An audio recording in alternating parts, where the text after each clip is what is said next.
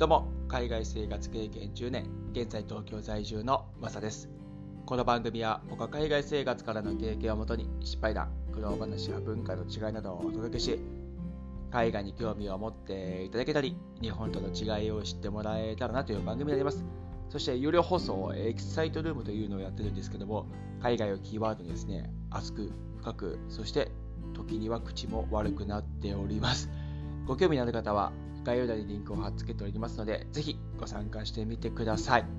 あと Spotify で聞かれている方もですね、ご登録可能ですので、ご参加してみてください。はい、ということでですね、本日のテーマは洋風を進めてくるというテーマで話していこうと思います。僕はろくねんドイツに住んでてですね、先月の頭に日本に帰ってきたんですけども、まあ今なりですね、日本食は飽きないいいですね。常に日本食、和食意識しながらですね、毎日を過ごしているということでですね納豆、豆腐とかはね、もう毎日食べてますし、毎日食べても飽きない、もうこれが最高だなというふうに思うんですけども、そしてランチの時間にですね、同僚と一緒にご飯食べに行くんですけども、食堂とかがないもんですから、会社の周りにどっかね、弁当だとか、そして普通に居酒屋とかがやってる定食とかですね、あと牛丼とかカレーとかそばとかうどんとか、それこそ洋風とかパスタ、ピザとかですね、いろんなものがあるわけですよ。で、同僚がランチ行くのにですね、じゃあちょっと今日は中華に行きましょうかっていうことをおっしゃったんですよ。でその時僕は、いや和食行きませんっていう感じでですね常に和食を推しているということでですね、今日パスタにしますか、いや和食行きましょうかっていう感じです毎回ですね、僕はもう和食オンリーということでですね、定食屋も和食しかちょっと指定しないんですけども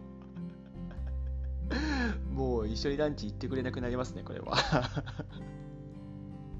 なのでですね、いまだにいっかげつ過ぎますけども、帰国して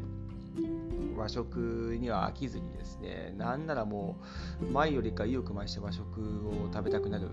のが出てきましてですね、こういった感じでですね、本当に飽きてないんですよね。で、帰ってきてからですね、久々に友達に会う機会というのがあって、じゃあご飯どこに行こうかっていう話をするわけじゃないですか。で、その時にですね、じゃあちょっとせっかくなんでね、イタリアに行こうかっていうふうに言われるわけですよ。でフレンチとかね、中華とか、あとスパニッシュとか、そういう洋風とかアジアン系のものをですね、こう指定してくるわけですよ。指定というかリクエストしてくるわけですよね、どうみたいな。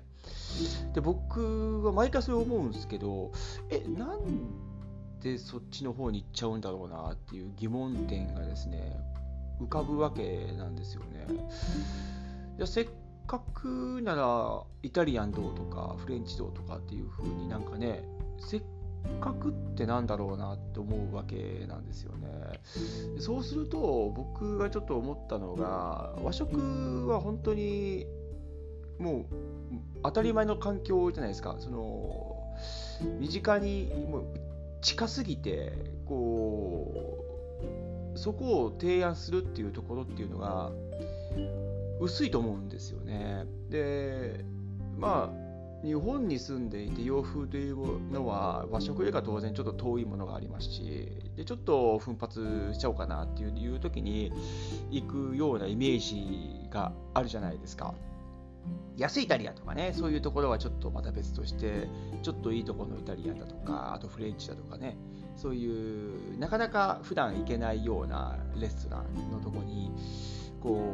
う行くときには、ちょっと特別なときとかですね、自分にご褒美だとか、あとデートだとか、ね、ファミリーサービスだとか、そういうとこ、そういうときに行くケースってあるじゃないですか。ではなくてですね、僕はもう全然そんな特別なあれでもなくで、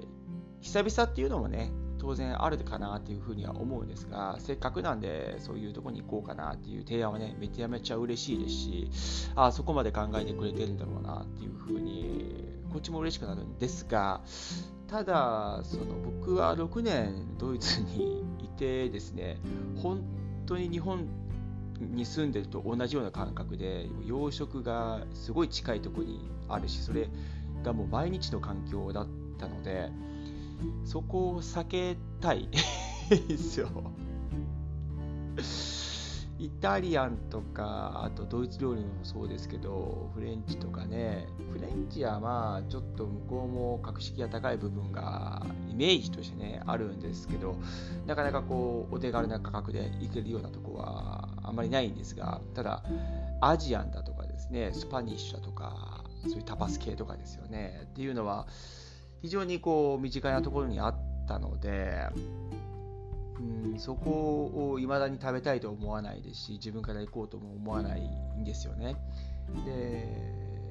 こっちに帰ってきて、日本に帰ってきて思うんですが、確かに分かりますよ。さっき言った通りね、ちょっとイメージが洋風っていいものがあるかなっていうふうに思うわけであって、僕もドイツとか経験しないと、おそらく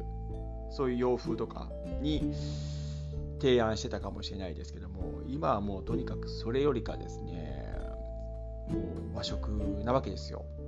さっきからね結構言ってますけども、僕は和食和食と。でも本当その通りでですね、その友達がこう提案してくるときに対して全てこれなんて答えようかなって考えたんですけど、今はもう回転寿司に行こうともうこれですね。いやそこは大丈夫ですと。僕向こうに住んでたんで、今洋風はちょっと距離を置きたいなっていうのがあるんだよねとかっていうことを言うと、ああそっかそっかみたいな、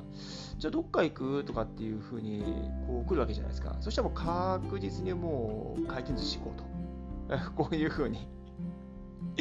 言うわけですよね。で、そうするえそえそんなんでいいの、いやそんなんじゃないんだよ、それがいいんだよっていうふうにね僕は言ってるんですけどもうそういうとこがいいの、もうその日本の文化じゃん、もうそれが日本のいいとこじゃんっていう風に僕はついつい言っちゃうんですけども、やっぱり海外にね出てない人とか、そういう経験がない人っていうのはえーとかっていう風にやっぱなるわけですよね。それはもう本当に短すぎて当たり前だと思うので、それがだからそういう感情的になったりとかね、驚いたり驚いたりとかしちゃうと思うんですけども、ただこれがもう僕にとってはすごくいいことで、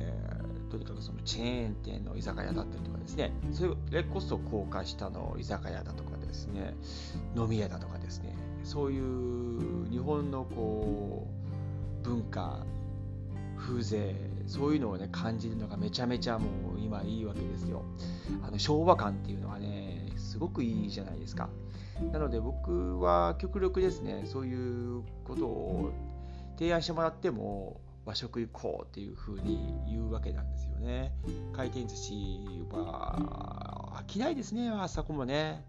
今後住んでいくと飽きてくるかなとは思うんですけども、洋風ももちろんですね、今はそういう気持ちで食べたくないっていうところはあるんですが、ただこれがどうなるのかなっていうのは僕もた楽しみで、ろくねんかん向こうにいたことっていうのは日本を出たかで出てたことっていうのは今までなかったので、どういう感情になっていくのかな、どういう気持ちになっていくのかなっていうのは今後の僕自身も楽しみなところがあるんですよね。なので今のところはですね、そういう友達とかもせっかくなんでどっかね洋風なとこ行こうやみたいな感じであるわけなんですけども、うん、そこは全て和食に切り替えてるっていうところがありますね。うん、おそらく海外生活が長いかった方で日本に帰ってきて、その国の料理というのはちょっと距離を置きたいっていう人が多いと思うのかなっていうふうに個人的には思うんですが、いかがですかね。そういう気持ちになりますよね。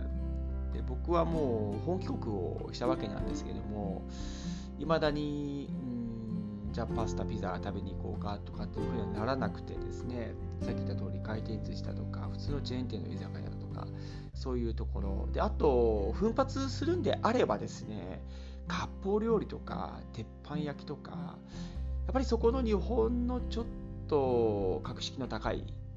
とこに行きたいなっていうふうに思うわけですよね。それこそ料亭だったりとかですね、本当に奮発していくんであれば和食でも位の高い、うーん、料理を食べたいなというふうにも思うわけなんですよね。寿司もそうですね、ちゃんとしたこうカウンターがあって握り寿司でですね、出てきてすぐ食べるようなああいうとこがいいかなっていうふうに僕は思っちゃいますね、うん、そこで自分へのご褒美だとかですね、もしかするとその相手にもよると思うんですけど、デートにもちょっとそういう料亭だとか割烹料理とかですね、そういうとこに